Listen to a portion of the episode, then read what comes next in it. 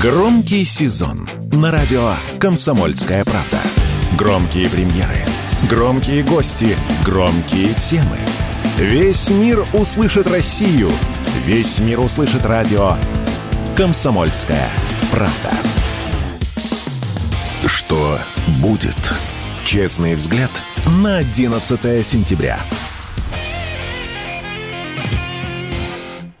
Здравствуйте, друзья! В студии радио «Комсомольская правда» Иван Панкин. Без Игоря Виттеля, правда. Игорь Виттель немного захворал, не волнуйтесь. Совсем скоро поправится, вернется в строй, все в порядке. Ну, а я отгулял свой отпуск и спешу с вами поделиться итогами. В отпуск я провел в неожиданном месте в городе Донецке. Но об этом я расскажу после, конечно же, традиционных анонсов. А анонсы следующие, друзья. Видеотрансляция идет в Рутюбе, на нашем канале «Радио Комсомольская правда» то же самое во ВКонтакте. Там у нас есть группа. Вступайте, подписывайтесь. В Рутюбе нажимайте на ракету. Пишите комментарии.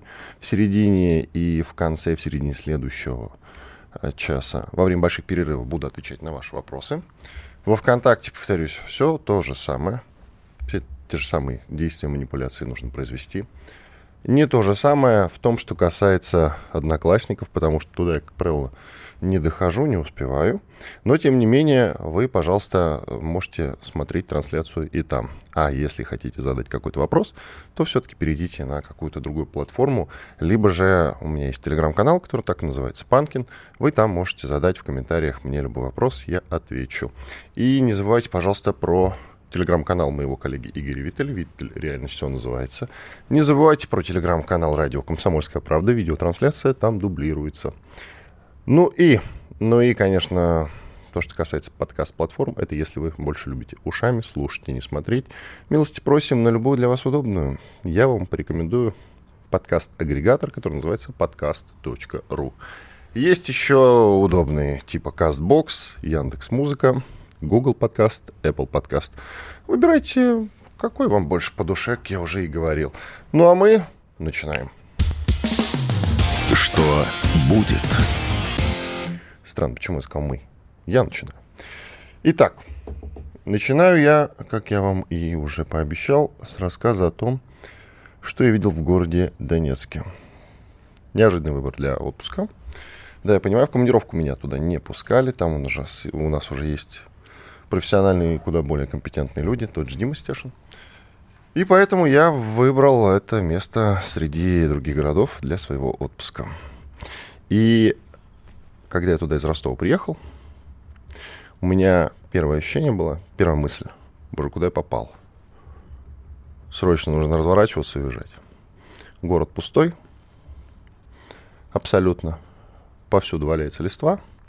Такой, знаете, эффект запущенности. Погода еще была не очень хорошая, довольно мрачная.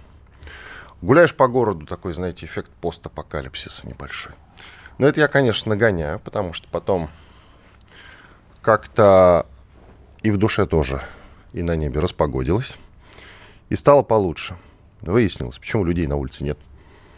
А потому что был День воды. День воды чисто донецкая тема. Так как воду дают там плюс-минус раз в три дня, иногда раз в два дня, ну вообще, как правило, раз в три дня все-таки, то на это время, вот День воды, улицы пустеют все дома сидят, потому что нужно постираться, нужно там, все перемыть, все, что возможно, все привести в порядок, и реально никакие встречи на этот день не назначаются, ничего не происходит практически, ходишь по улице, а людей практически нет. Ситуация кардинально меняется, когда воды нет. Все идут на улицу гулять. И на самом деле город большой, и ощущается, знаете, такое есть э, ощущение, простите за тавтологию, что время застыло. Видно, что когда-то давно, любой местный вам скажет, что 10 лет назад это был цветущий край, очень красивый город. Фантастика просто какой красивый. Это правда. Даже спустя 10 лет, несмотря на то, что время в каком-то смысле застыло там, да, город по-хорошему не развивается. Видно, виден его масштаб. Это действительно был город тысячи роз. Розы по-прежнему есть, не в таких масштабах, конечно, они есть. Их пытаются выращивать, за ним пытаются ухаживать. Но не хватает э, сил и средств в целом Есть разные причины, почему. Я о них уже рассказывал, я как-то выходил в эфир к Игорю Виттелю. Не хватает силы средств по разным причинам для того, чтобы держать э, город в чистоте и в порядке. Это, конечно, отдельная история для разговора. Я в нее сильно не погружался. Мужчин, как правило, не хватает, конечно же, по понятным причинам. Большинство, ну, кто-то уехал, кто-то на Украину, кто-то в Россию, кто-то отправился на фронт, соответственно. Но, тем не менее, город живет, люди улыбаются, на проблемы стараются не обращать внимания, жить своей жизнью.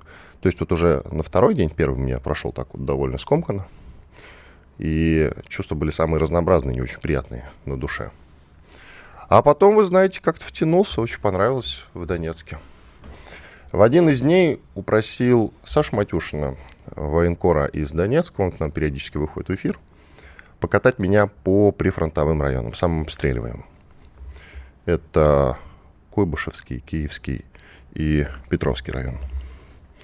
Петровский, кажется, если память не изменяет, вообще прямо на фронт уходит практически. То есть враг там неподалеку стоит. Отсюда и регулярные обстрелы. Кстати, что касается обстрелов, если вы хотите посчитать количество прилетов в городе, вот идешь по городу и задался целью их считать. Но после десятого собьешься со счета, а пройдет всего лишь, там, не знаю, может, пару часов.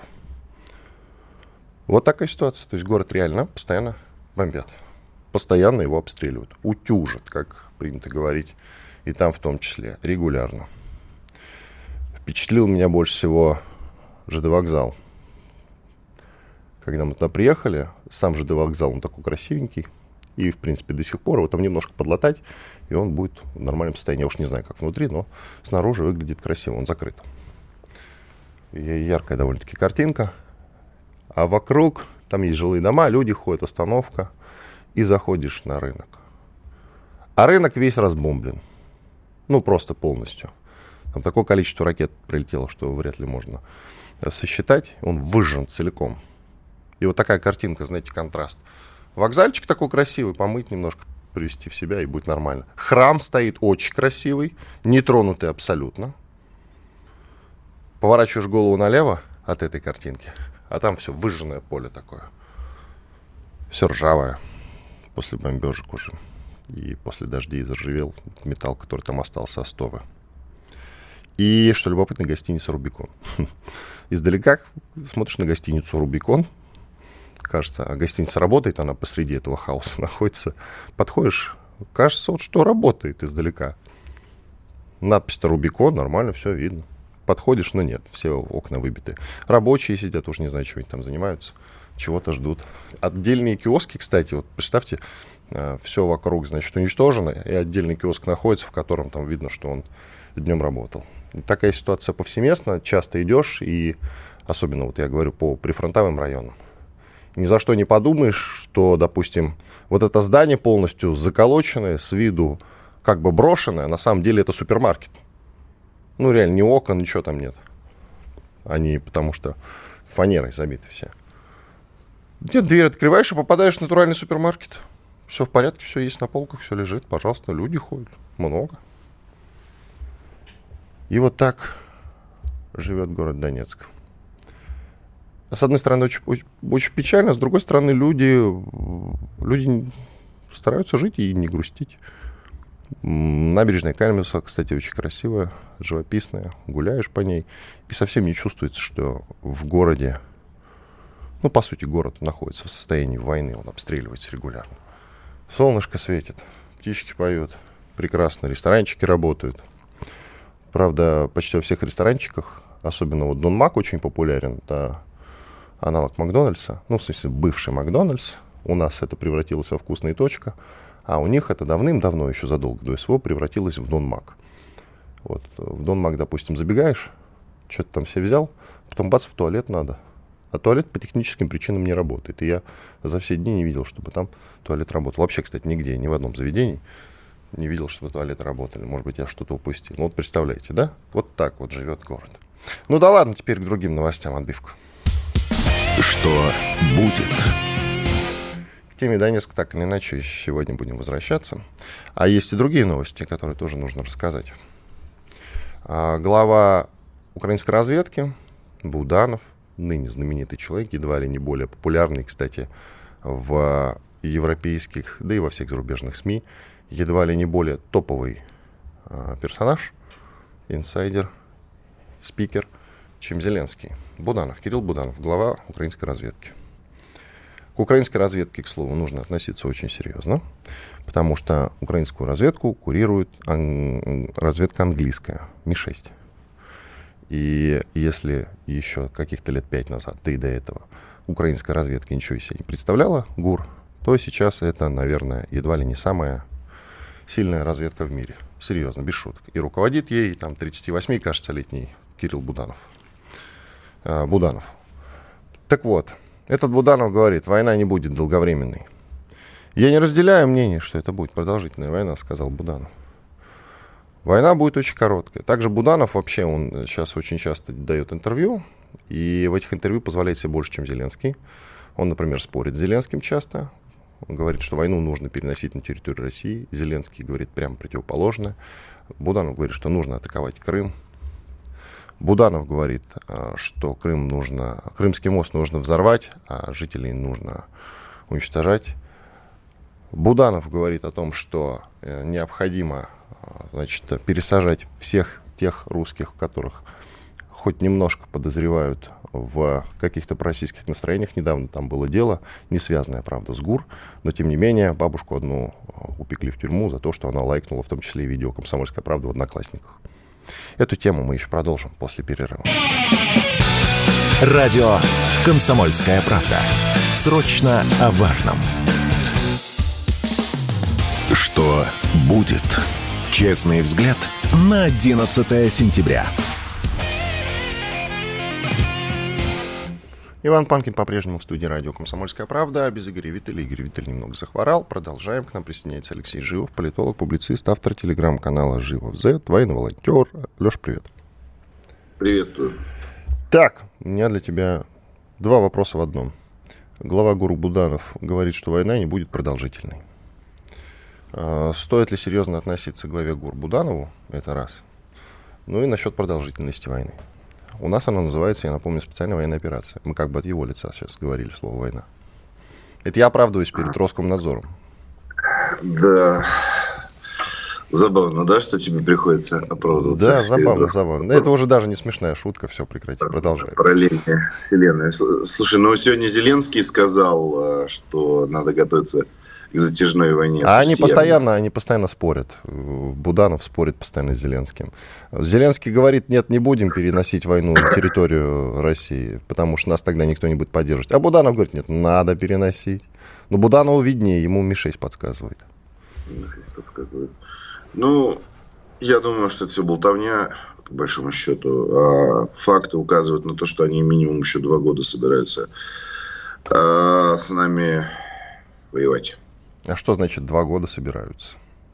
Ну, смотри, у них сейчас пошла экстрадиция с э, европейских государств, э, будущих э, водителей леопардов и штурмовиков в работе, ну, во-первых. Во-вторых, они закрыли выезд 16-17-летним юношам с Украины.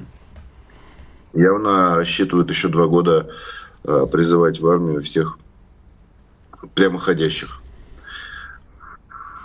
Тут, хотя, бы, хотя, бы, хотя бы прямоходящих. Там. Хотя бы прямоходящих. На самом, деле, на самом деле, без иронии, мобилизуют там всех, в том числе со сломанными руками, э, со сломанными ногами, без ног в том числе попадают. Есть и такие истории. Но насчет мобилизации. Из Польши же поговаривают, по крайней мере, есть даже какие-то косвенные доказательства, свидетельствующие о том, что из Польши народ возвращают. Там порядка 80 тысяч потенциальных э, солдат ВСУ, которые сбежали после начала специальной военной операции. И их вроде как обе стороны договорились вернуть на родину и отправить на фронт. Ну, единственный шанс в данном случае у украинских граждан это выехать в Россию и просить здесь э, политического убежища, спасаясь от войны на Украине. Так, украинцев, которые после начала специальной военной операции убежали в Польшу, теперь ты предлагаешь, наверное, через Беларусь вернуть в Россию. Ну, или им вернуться. Я приехать. не предлагаю, я говорю, что это их единственный шанс не участвовать в А они нам нужны здесь, скажи, пожалуйста. Я не знаю. Это вопрос уже второй. Но они уже уж точно нужнее, чем а, граждане Средней Азии, во-первых. Во-вторых, а, там же, ну, разные люди есть. Надо просто какой-то тест на благонадежность вводить, потому что чтобы не завести украинствующих случайно сюда террористов, экстремистов. Вот. А так-то, ну, это все равно ну, глобально наши люди, пусть и заколдованные. А, и, ну, и чем, меньше их, чем меньше их попадет на фронт, тем в конечном итоге для нас, для всех лучше. И для России, и для наших солдат, да и для них тоже. Кстати, меня тут многие спрашивают по поводу воды в Донецке. Скажи, пожалуйста, что нужно сделать, чтобы дать воду Донецку? Я понимаю, что там нужно сначала освободить Авдеевку, которую мы все никак не можем значит, освободить, и потом э, освободить Славянск. Но там стоит вопрос тогда с Краматорском, насколько я могу судить. Ну, ты растолкуй, тебе виднее, ты лучше знаешь место. Во-первых, там с водой же ситуация наладилась. Я крайний раз, когда был в Донецке, э, вполне себе нормально в душ помылся. В, обычный в день там, воды попал, наверное. В гостинице. Слушай, ну я два раза в день воды тогда попал подряд.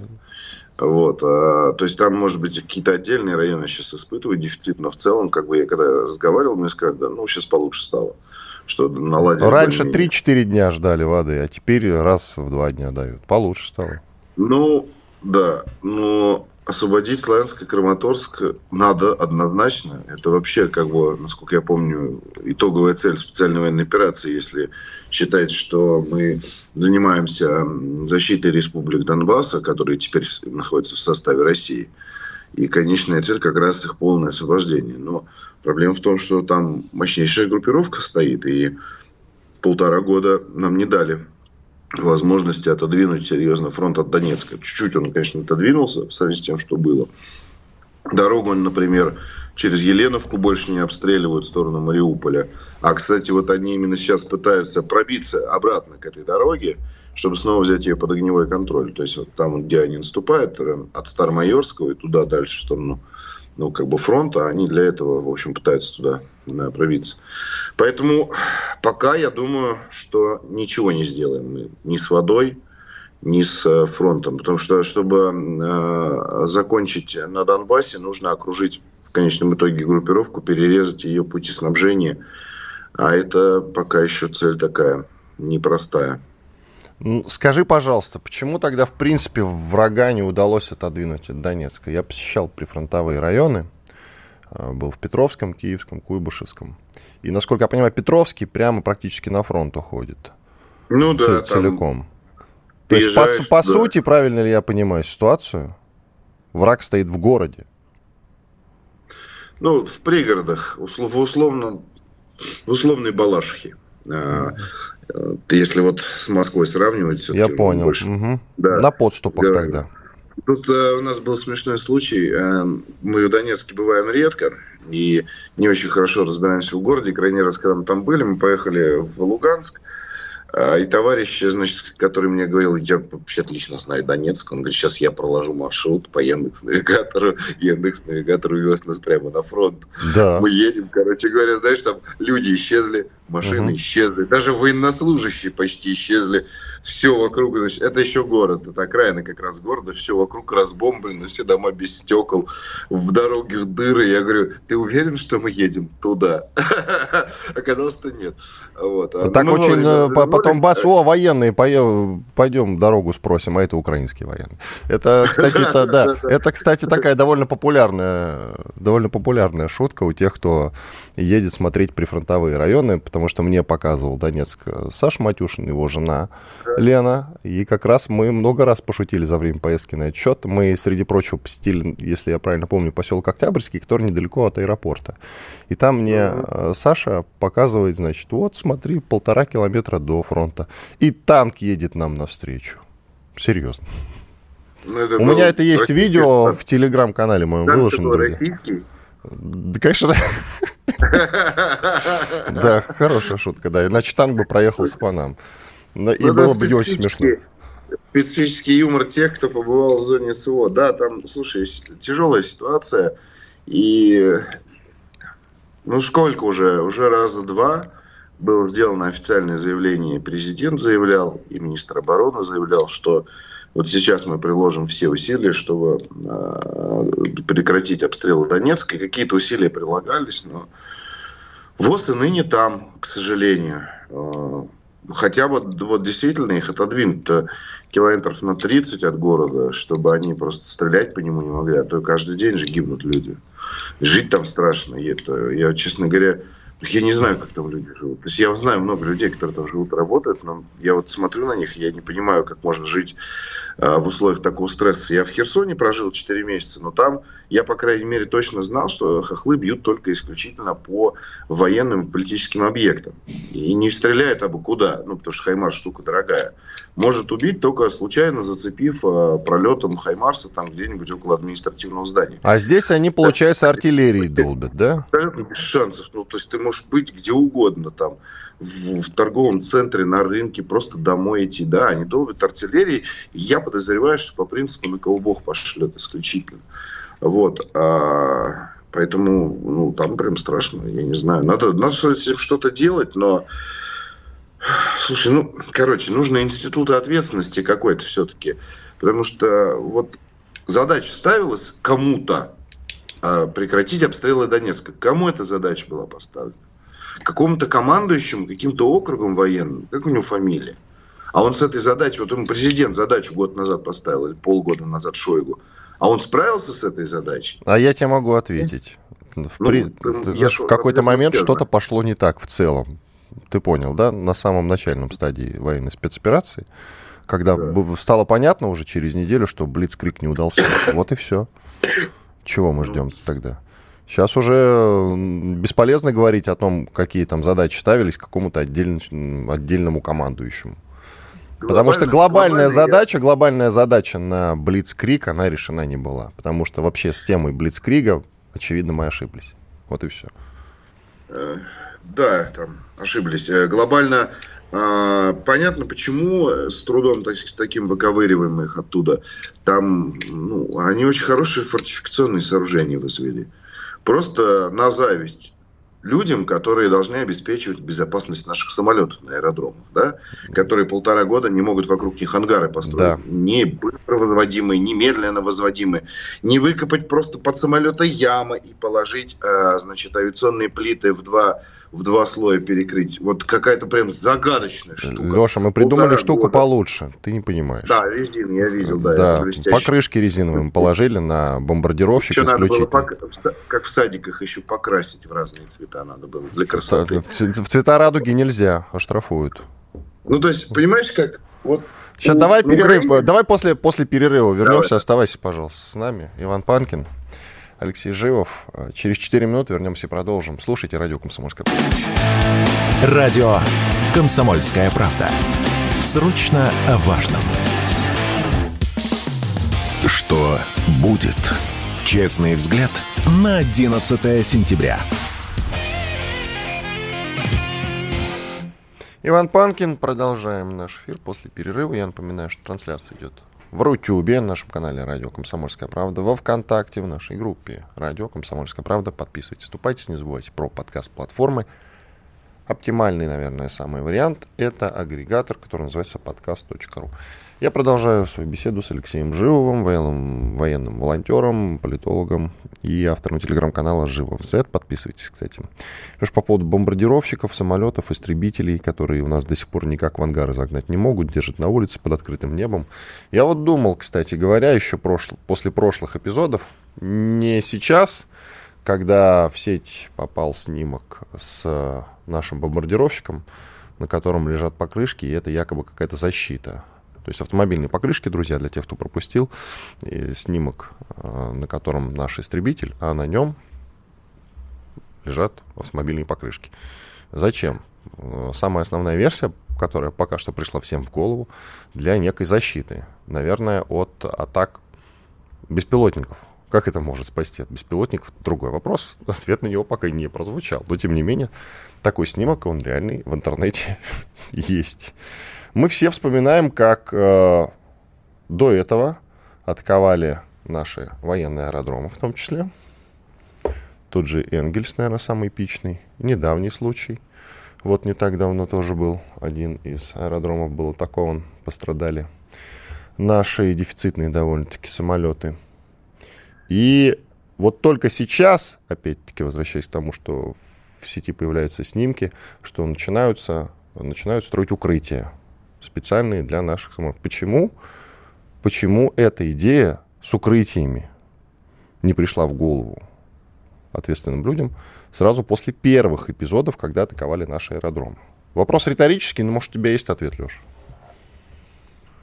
Многие, кстати, писали об этом же, ну, то есть прямо после первых же атак. Там я видел из тех фото, что есть в интернете, это не укрытие, это скорее какая-то сетка над самолетом, которая да. по, по логике должна защищать относительно крупных беспилотников, а не полноценное укрытие, как вот полагается делать. Да.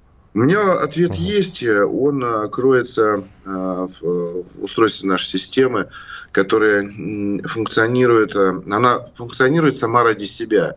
То есть э, системы такие, вот, допустим, армия, она должна функционировать ради выполнения национальных задач, например, защиты государства, да, в которой подразумевается, самолет это часть государства, в прямом смысле слова. Самолет, когда летает, это даже за рубежом, это как бы кусочек родины. Там, да? То есть это, условно говоря, русский самолет, летящий там где-нибудь над Панамой, это кусочек России, летящий над Панамой. Вот. Э, а она, она должна ну, целеполаганием заниматься, исходя из э, тех задач, которые там президент, например, ставит, победу в специальной военной операции, ее позитивное завершение. А она работает сама ради себя. Бюрократия как бы сама себя обслуживающая.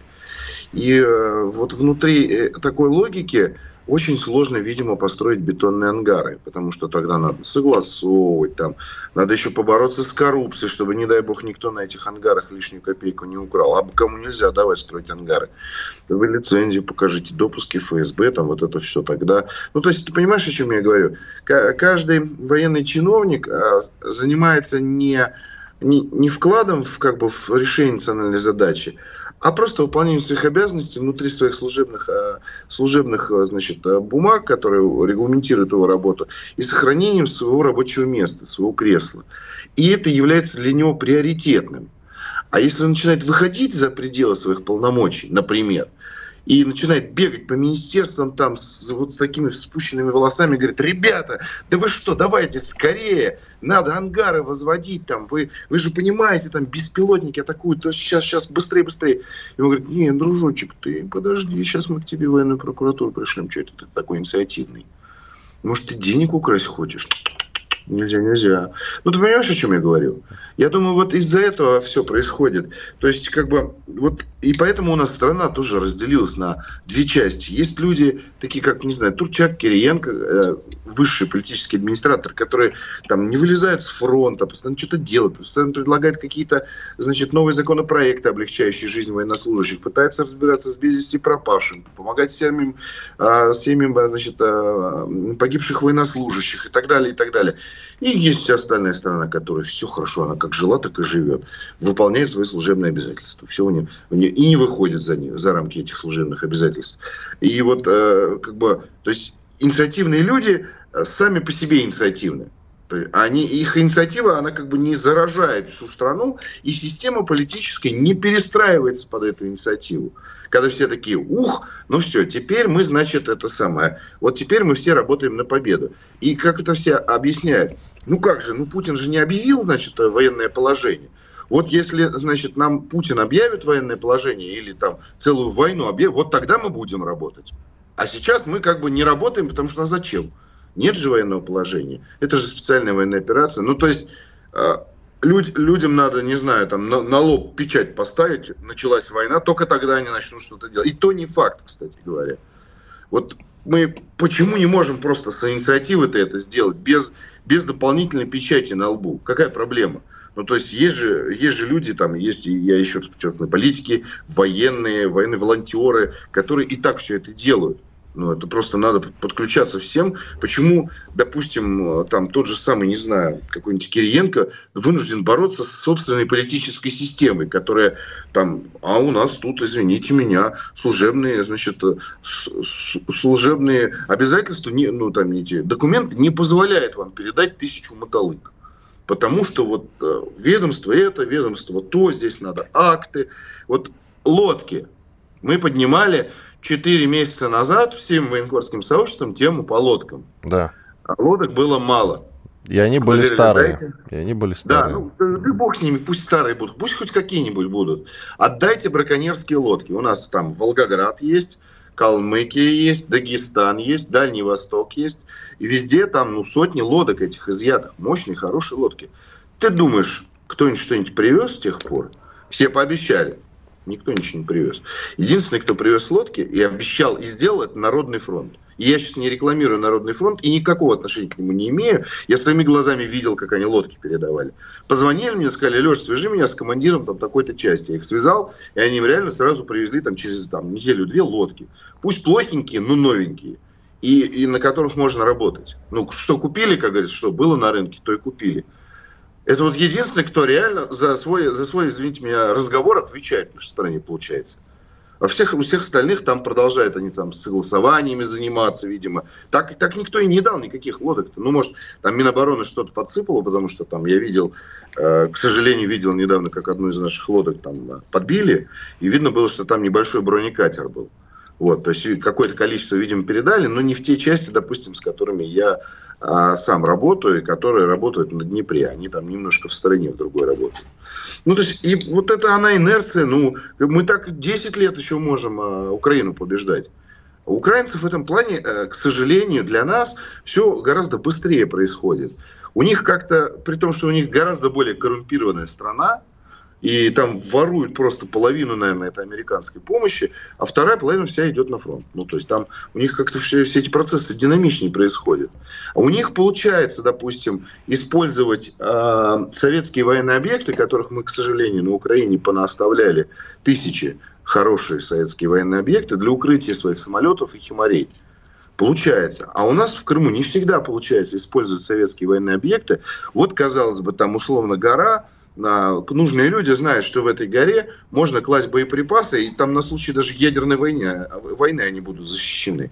Но вот как бездействовал этот склад полтора года, так и бездействует. Почему? Да хрен его знает. Вот, ну не поймешь. Какая проблема-то расконсервировать в это самое, э, эти штольни и положить туда боеприпасы? Никакой проблемы нет. Чисто нужно, чтобы кто-то проявил инициативу, сказал, так, все, берем все советские объекты. Это касается, Леша, стоп, это касается армии, да. а в армии инициатива, сам знаешь, что делается инициатором. И вообще наказуемо. Ну, вот. Слушай, ну вот давай так. Я хорошо знаю, как работает наша артиллерия э, на запорожском направлении. Ну, коротко, Леш, тебе... прям буквально осталось там секунду. Я тебе скажу там, где инициативные старшие офицеры, там у противника никаких результатов нет где э, старшие офицеры нерезультативны, вот сами, сами потом карту откроете и посмотрите, там у противника результатов дофига, прям много результатов. Все, в армии в том числе стоит на инициативе старших офицеров. Если старший офицер проявляет инициативу, смекалку и суворовскую такую выучку военную, все получается. Как только люди пытаются делать вид, что у них специальная военная операция, начинается там, да, в том числе и провал на отдельных участках фронта мы только за счет инициативы выиграем. Берите себя в руки, уже все за как бы э, экзистенциальные угрозы перед Россией. Беспилотники долетают до Новгорода, до Энгельса, до куда угодно. Если мы это сейчас ну, не закончим, весь этот э, парад дебилизма, который украинцы нам тут устроили, то э, беспилотники у нас до Новосибирска начнут долетать. Алексей Живов, военный волонтер, журналист, политолог, автор телеграм-канала «Живов Z». Подписывайтесь на его телеграм-канал обязательно. К нашему разговору я подсоединяю Александра Михайлова, руководителя Бюро военно-политического анализа. Александр Евгеньевич, здрасте. Извините, пожалуйста, немножко затянули. Доброе утро. Вы знаете, как, как э, помните, если трое из Простоквашино, я, говорит, посылку вам принес, но я вам ее не отдам, потому что у вас документов нету. Вот я вас к разговору пригласил, но поговорим мы с вами уже после перерыва, получается. Извините, пожалуйста, немножко затянули. Жду, я на связи. А, знаете, какую тему будем? С, э, пока можете взвесить все за и против. США не исключают поставок ракет АТКМ с Украины. Предполагаю, что все-таки совсем скоро начнут э, поставлять. Громкий сезон на радио «Комсомольская правда». Весь мир услышит Россию. Весь мир услышит радио «Комсомольская правда». Что будет? Честный взгляд на 11 сентября. Иван Панкин, Александр Михайлов, руководитель Бюро военно-политического анализа. Александр Евгеньевич. Я с вами. Соединенные Штаты Америки не исключают поставок ракет АТКМ с Украине, но пока не готовы объявить о таком решении. Такое заявление сделали в Белом, в Белом доме. Я подозреваю, на самом деле, если они говорят так, что совсем скоро вопрос будет решен, и ракеты АТКМС отправятся на Украину. До этого у Украины уже есть АТКМС, правда, им поставляли их, э, насколько я помню, Великобритании. Ну вот еще, если подкинуты американцы, ситуация, наверное, изменится как-то для нас, да? Вы как специалист по ПВО расскажите, насколько это серьезно? Э, ну, в любом случае, мы же понимаем, что э, все современные высокоточные вооружения, которые поставляются Украине, это, конечно же, с одной стороны, это и угроза нашей группировки, с другой стороны, это такие большие практические испытания американских систем на практике, потому что э, сами вот те же самые ракеты Атакамс, они практически не применялись в военных конфликтах. И как и Хаймерсы, кстати, для которых, в принципе, вот украинский конфликт стал такой площадкой для презентации этого изделия. Вот поэтому в каком-то смысле э, для российской армии э, перехват ракет с дальностью до 300 километров, ну, это не представляется Э, скажем так, невыполнимой задачи, потому что вполне нормальная цель для наших зенитно-ракетных комплексов малой и средней дальности. И, собственно, учитывая то, что наши системы ПВО очень быстро приспособились сбивать э, боеприпасы для РСЗО, э, Хаймерс, затем э, ряд боеприпасов, поставляемых для авиационного применения, те самые ракеты Shadow, Э, новые бомбы, новые авиационные боеприпасы, которые оборудуются системой навигации и дополнительного э, вот дополнительно оснащенные вот новыми вот этими девайсами, скажем так. То есть вот эти изделия российские ПВО сбивают. Я не думаю, что с ракетами Атакамс возникнут дополнительные проблемы, учитывая, что какое-то, знаете, запредельное количество американцы поставить не могут. У них и так там около, ну, где-то оценивают 2 тысячи, 2,5 тысячи всего запасов этих боеприпасов, и их производство довольно дорогостоящее. Это как все изделия Lockheed Martin, они очень дорогие, и каждое изделие зашкаливает за миллион долларов. Поэтому я думаю, то, что с этим вопросом будут так же тянуть, как с F-16 Абрамсами, потому что это вопрос, с одной стороны, э, имиджевый, а с другой стороны, же самые ракеты, ну, же самые вот эти атакамсы, они все-таки проходили по красным линиям, по договоренностям с Россией. То есть Россия неоднократно предупреждала, что подобные изделия не могут применяться э, в этом военном конфликте, потому что их глубина поражения, дальность поражения, она превышает, по сути, ширину зоны СВО, а значит, несет потенциальную угрозу российским регионам. Насчет АТКМС, э, это еще ладно. Э, имеет дальность применения до 300 километров. А немцы поставят Украине совсем скоро немецко-шведские ракеты «Таурус». Они минимум бьют на 350, а то и 950 километров. У них есть и такие модификации. Что там это АТКМ в самом деле? По сравнению с «Таурусом» я имею в виду. Я вообще по поводу Тауруса считаю, что это такая история в стиле ливерной колбасы. Он будет ее закатывать как можно на, на такую дальнюю, дальнюю перспективу, потому что ему нужно было что-то тоже пообещать. Вы имеете Украине... ему это Зеленскому? Вы про пообещал. А? Вы про Зеленского ему говорите? Я говорю про Тауруса немецкий. А. То, что, в принципе, ракеты дальностью до 500 километров, но это реально уже переход всех красных линий. Это уже ракеты средней дальности.